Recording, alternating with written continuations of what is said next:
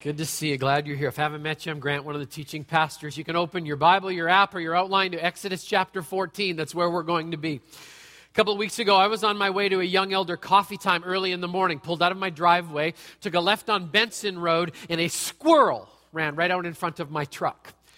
I'm an animal lover. I swerved to try and save his furry little existence. And as I passed over top of him because I couldn't stop in time, I looked in my rear view and side view mirrors to see evidence of either life or splat. That's what I was looking for. I saw neither. So it's nothing. So I'm like, okay, well, I'm just going to keep on going. Drove to the church. It's about nine miles at an average speed of 50 miles an hour, just coming down the guide like everybody does. Pulled into the parking lot, got out of my truck, closed the door, and as I took a step away, I heard a sound. Yeah, that's what I thought too. like, this is not going to be good. So I got down on all fours in our parking lot. True story looked underneath of my truck and about 16 inches away from my nose, hanging inverted underneath of my vehicle was that squirrel, still alive and intact. We made eye contact. He dropped, rolled over, and took off and is now living in the trees in front of our building, okay? I named him Moses, all right?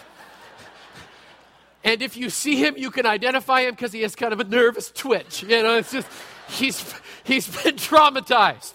Came from Lynden here to the promised land. Thank you, Jesus. Okay, so Moses had one option hold on or die. Okay? True story. Hold on or die. We use a phrase in our English language that summarizes when you're in that moment, and some of you are living that moment right now. Boy, got real serious. You feel like your back's against the wall, like you've got no choice. I know people from Christ the King over the past four years of financial turmoil and downsizing and job insecurity for, for a long time, out of work and out of options. And they would say, I feel like my back's against the wall. I know people who have their back against the wall relationally. You're facing an impending divorce, a dating relationship went sideways. Some of you are living that, that, that difficult flip when you start caring for your parents, and it's just not easy.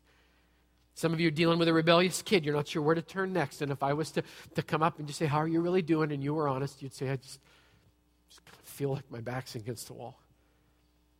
Some of you feel that way physically today. Some illness or disease is in your body, and you've exhausted everything you know to do, and you don't know where to go next. And your back's against the wall. I was at hospice house this past week, and every single room contained a person and a family, and they don't know if this is the last summer or the last Christmas and their back is against the wall. I got an email from a high school kid this week. He's got a stack of college rejection letters on his desk. He's like, It's July. I don't know what to do. He used this phrase I feel like my back's against the wall. Some of you just figured out why God brought you to church this weekend. I may not have described your specific situation, but you're thinking, ah, it's me right there. I feel like I'm kind of run out of options. Like I'm pinned. I don't know where to go. I'm against the wall. Well, this weekend we're going to look at an Old Testament account where the people of Israel had their back against a wall of water and they're out of options. People of Israel have been slaves in Egypt. Life is not good where they have been. And, and, and, and if you read the first couple of chapters of the book of Exodus, you see God raises up a leader by the name of Moses, and he's not perfect. In fact, he's a murderer. He, he, he lacks courage. He's got a speech impediment. He's always freaking out. He's got an anger problem. There's somebody you'd want to follow, right? And Moses is put in charge. And, and he goes to Pharaoh because God tells him to, and he delivers the famous line You let my people go.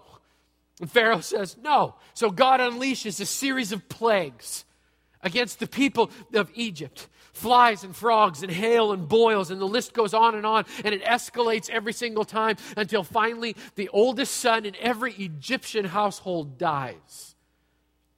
The oldest sons in all of the Israelite families are spared because they're told to put blood over top of their, their doorposts, and the angel of death that comes passes over. It's where we get the phrase Passover from. Finally, Pharaoh's had enough. You don't believe me? You can read your Bible. That would be cool.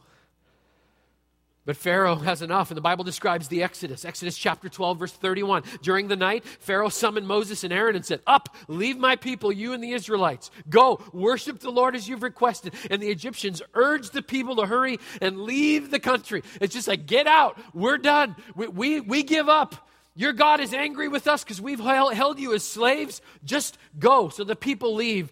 They pack up and beat a path out of Egypt, and the Egyptians are relieved for a little while. And then the Bible describes that, that actually out of the Exodus, the pursuit happens. It's the next blank in your outline. Bible says this, Exodus 14, 5. When the king of Egypt was told the people had fled, Pharaoh and his officials changed their mind about them. Boy, that's classic, isn't it? And said, What have we done? We've let the Israelites go and lost their services. I mean, suddenly the reality and the gravity of the decision that they've made hits them squarely in the wallet. That makes everybody wake up when it hits you in the wallet. Egyptians built their entire economic system on slave labor. No labor force, no economy. No economy, no Egypt.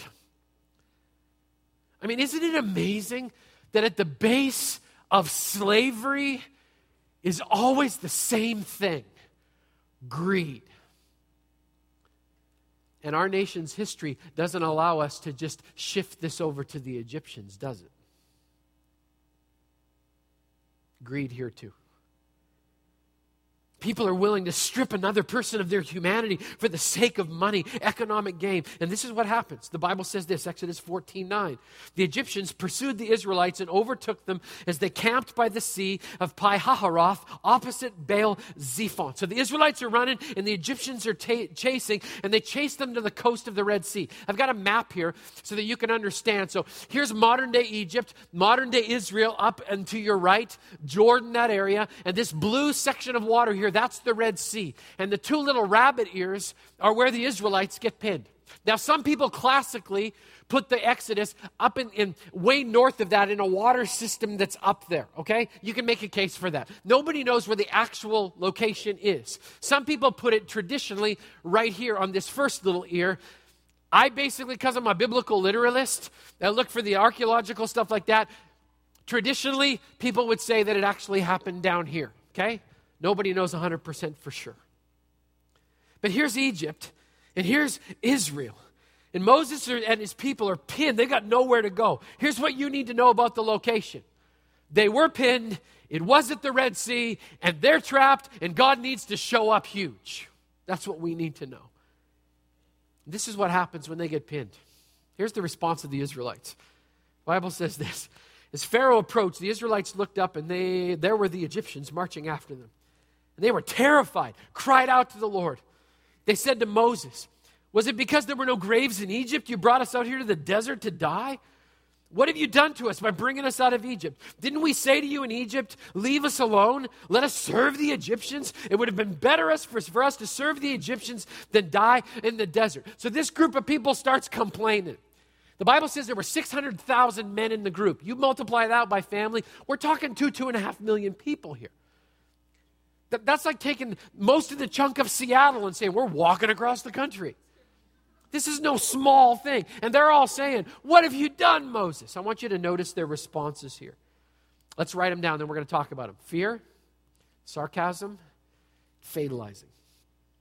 Those three responses. Boy, fear is a tough deal. I mean, I don't know about you, but I don't make good choices. I'm not a good representation of Jesus when I'm scared. Years ago, I went on a, a, missions trip to the Ukraine. And while we were there, what became known as the Orange Revolution break out, uh, broke out. If you watched CNN, it looked like there was a civil war happening in the country. If you were actually there, it was just an excuse for a couple hundred thousand people to go and have a vodka party in downtown Kiev. That's literally the difference. But we're watching CNN. We're hearing rumors that the city of Kiev has been circled by the Russian army and that they are detaining foreigners and not allowing them to leave the country. I'm on my way into the middle of that with an American passport in my back pocket. And I'm freaking out. I'm freaking out. I'm looking for somebody to blame. I'm creating bad scenarios in my head. I can picture me, little Grant, in a Russian jail with a guard named Vladislav who's just a little bit bitter over the fact that the Americans beat the Russians in hockey in 1980, okay? You know, he's not forgotten Lake Placid.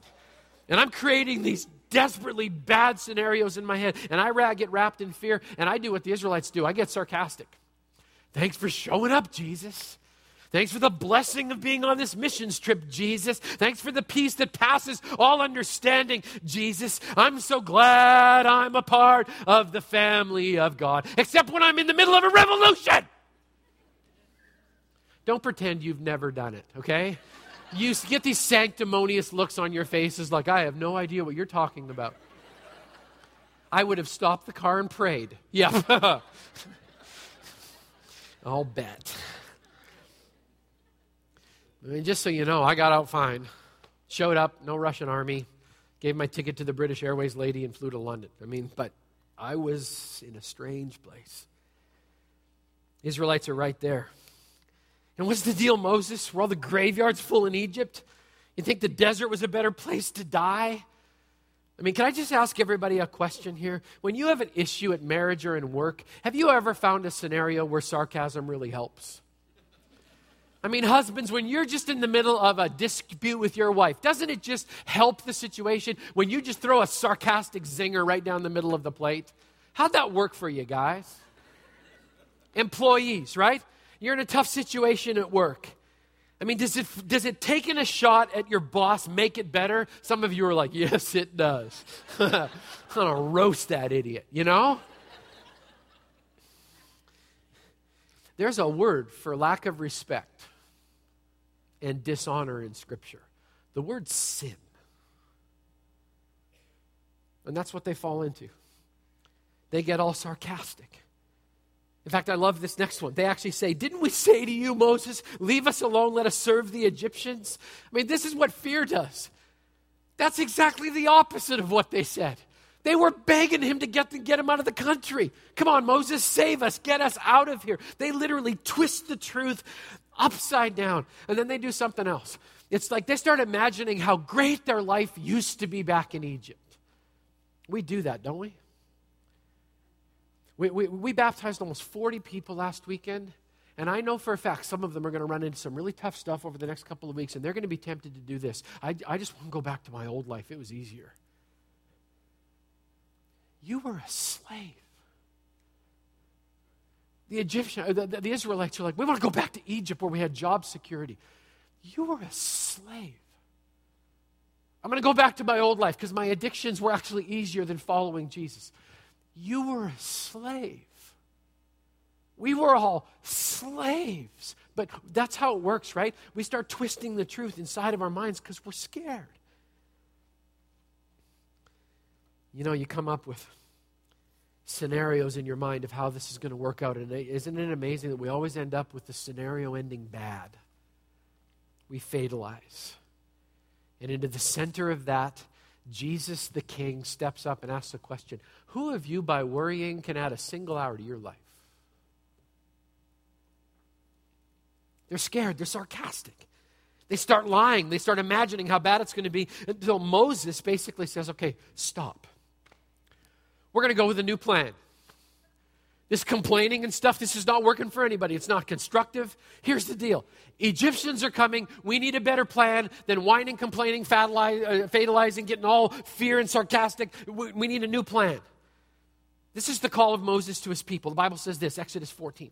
Moses answered the people Do not be afraid. Stand firm, and you will see the deliverance the Lord will bring you today. The Egyptians you see today, you will never see again. The Lord will fight for you. You need only be still. Let's unpack that. He says, Don't fear. That's tough, isn't it? Is it so easy to be afraid? And I'll tell you what, when you got your back against the wall, that's the last thing you need somebody on a Sunday morning telling you, right? Come on. Suck it up. Let's go.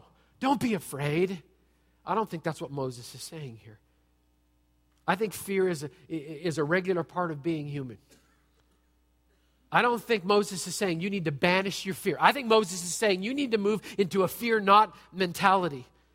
Let me, tell, let, me, let me just unpack this a little bit. I believe it's possible to fear not and not freak out. I believe that's possible. I think it's possible to discipline your mind when your thoughts are going crazy and you're fatalizing and throwing sarcasm everywhere. In fact, that's why Scripture says take every thought captive. Let's talk about how you do that. You take every thought captive when you step out of the crisis you're in and you look at the long standing faithfulness of God. I mean, it's so easy to get wrapped up in the moment. It's just like God left, He abandoned me. I've been, I've been doing this for like 40 some years as a human being, and I can tell you this as I look back on my life, if I turn around and I see the crises that I've walked through, the ups and the downs, the one thing that helps me is the steadiness of God through the entire story. Some of you watch the stock market, it drives you crazy because that's your security. It's like, it's up, it's down, it's up, it's down, and you're up, you're down, you're up, you're down. Here's what we need to know about all that stuff through all of it, God is faithful. And when you look back over the long standing faithfulness of God, it allows you to step off of this roller coaster, this up and this down. Parents, I remember what it's like to have a couple of toddlers.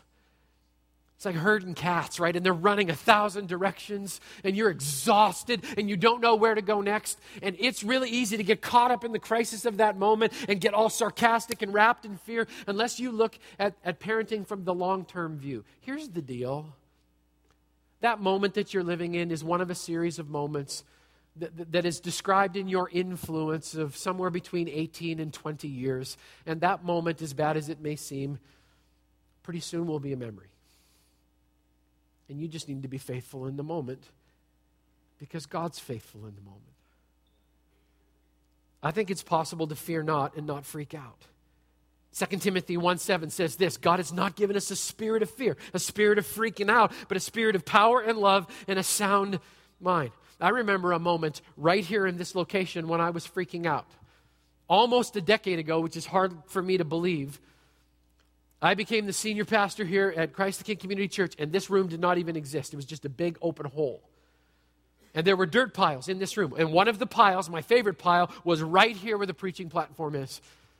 And I would come in here freaking out because we had no idea if we were even going to make it to the next week. Everything that we knew to be true was flipped upside down. Some of you remember, you came on that Easter expecting one thing, and you ended up with me standing in front of you. What is going on? You think you were freaking out? Huh. Should have been on my side of the microphone. And I remember coming and sitting on that dirt pile and saying, God, I have no idea what we're doing. There's no grand plan, there's no master plan. And we had to make a decision. Were we going to step out in faith and finish this project and believe that God was going to be strong, or were we going to just shut the whole thing down and red tag the whole deal? the elders of Christ the King Church made a decision that we were going to step out in faith and keep moving. I followed their lead, not the other way around. And I had this verse in the back of my mind. If God is for us, who can possibly be against us? And that's what allowed us in that moment to, to fear not. Secondly, Moses says this stand firm. This is tough when you're scared because I'm sure the Israelites were probably thinking options. Okay, we're going to split two and a half million people. We're going to go both directions up the coast. I'm sure some of them were just like, just pick up a sword. Let's fight our way out of it. Not good options. More Egyptians than Israelites, right? I'm sure some of them were like, let's swim. That's a great option, right? Either way, they're dead. And they're teaching us something here. We need to learn how to do this. We learn, need to learn how to say, I am not going to freak out. I'm not going to do something stupid. I'm not going to do something irrational. No, I'm going to stop in this moment. I'm going to drive a stake of faith into the ground, and I'm going to give God some time to work this out. I'm going to be obedient to 1 Peter 5 9 that says, resist the devil and stand firm. Some of you are facing a situation today, and the most constructive thing you could do is just stand firm. Don't move. Put your feet on the solid rock of Jesus Christ, the one who knows all about your situation, and make this determination. I'm going to drive a stake of faith right here, attach myself to it, and I'm not going anywhere. I'm going to look at his long-standing faithfulness in my life. I'm not going to give up. I'm not going to bolt. I'm not going to try and plan my way out of this. I'm just going to stand right here on Christ, the solid rock. I stand. All other ground sinking sand, and I'm allergic to sinking sand, so I'm not moving. Is just stand firm when you're tempted to just bolt. Then he says this I need you guys to expect God to help. He says, You see all these Egyptians? They're going to be gone by the end of today. You can't see it, but I promise you, God's going to show up huge. You know, I've learned this to be true in my own life. Your real theology comes out when you're in crisis. You know, we talk a big game, don't we? God is good all the time, and all the time, God is good. Really? How about when you've got cancer? We talk a big game. When we get squeezed, that's what we really believe.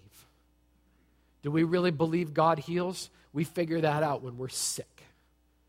Do we really believe God can be trusted? We figure that out when everything around us is just flying apart. My question is, are you really expecting God to help? Can you say with confidence, God's with me and for me? I mean, I've, I just, I've done this in my life. When I'm under pressure, my true colors come out, and I either press into God or I walk away. There's a pattern in Scripture that says when God's people declare that they are going to stay and stand firm, then God begins to do things. We're not running the show, but He responds to our faith when we say, God, I'm not moving. People can call me an idiot, I don't care. I believe you are who you said you were. I believe your promises are true, so I'm going to stand right here. Psalm 121. David asked the question, I lift my eyes up to the hills. Where in the world does my hope, where's my help going to come from? And then he answers his own question. I know where my help comes from. My help comes from the maker of those hills. That's who's with me. And then finally, let's add one more. Moses says, Be still. Can I interpret the Hebrew for you here? It means be still.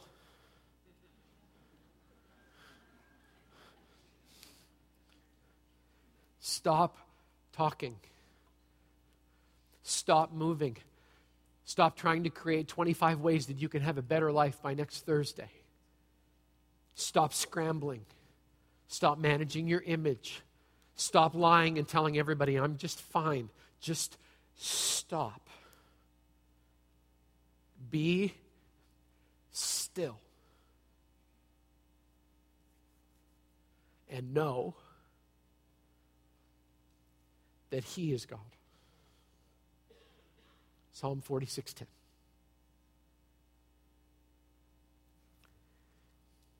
Moses lays out a new plan. Don't fear, stand firm, expect God, be still. How well does that describe how you responded the last time your life went upside down? Not me. Last time I was up against a wall, this would better describe it freak out, run like the wind, expect bad, and shake nervously.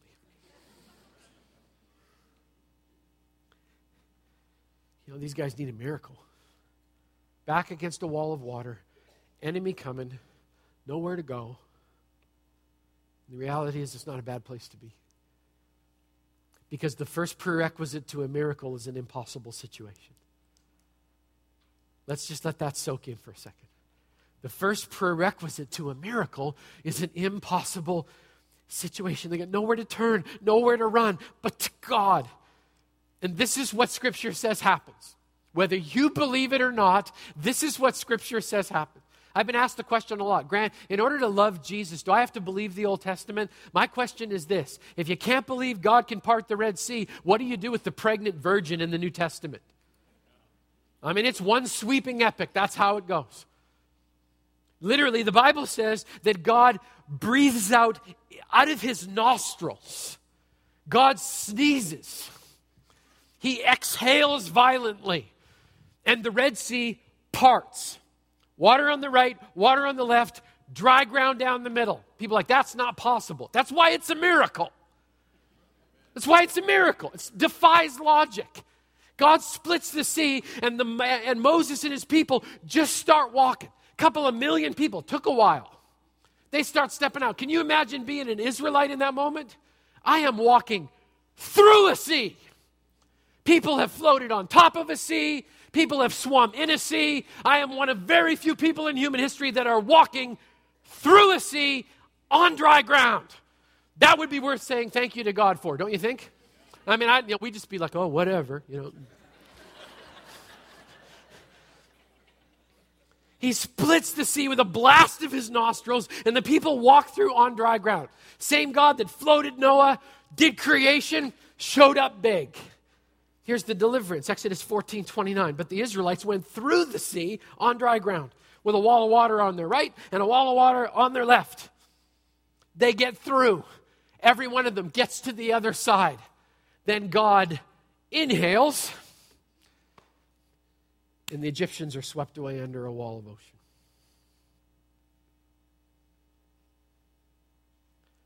All of these Egyptians, they're going to be gone by the end of today. Because God's going to fight for you. If you'll just expect, stand firm, fear not, just be still. You know, I uh, I'm amazed at how quickly I forget things.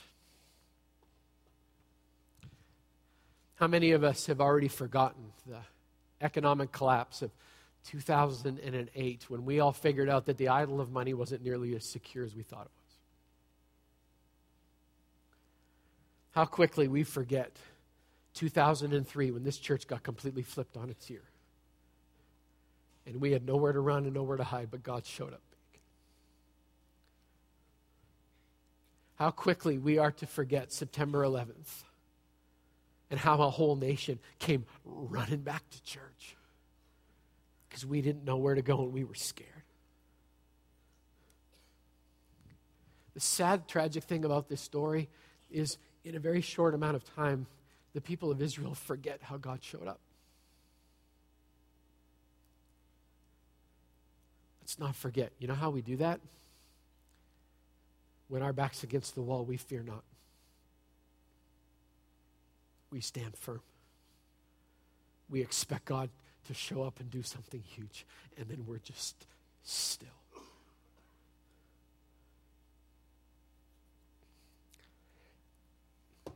Let's do something crazy. Why not? Um, Ever since I started talking, some of you are like, I have no idea. How does that guy up front know what I'm going through? I have no idea. But I just watch body language in the services, and I just see people look at the floor. And the reality is, in a room of this size, there's a whole bunch of people here, and you're just against the wall, and you have no idea what Monday and Tuesday holds for you.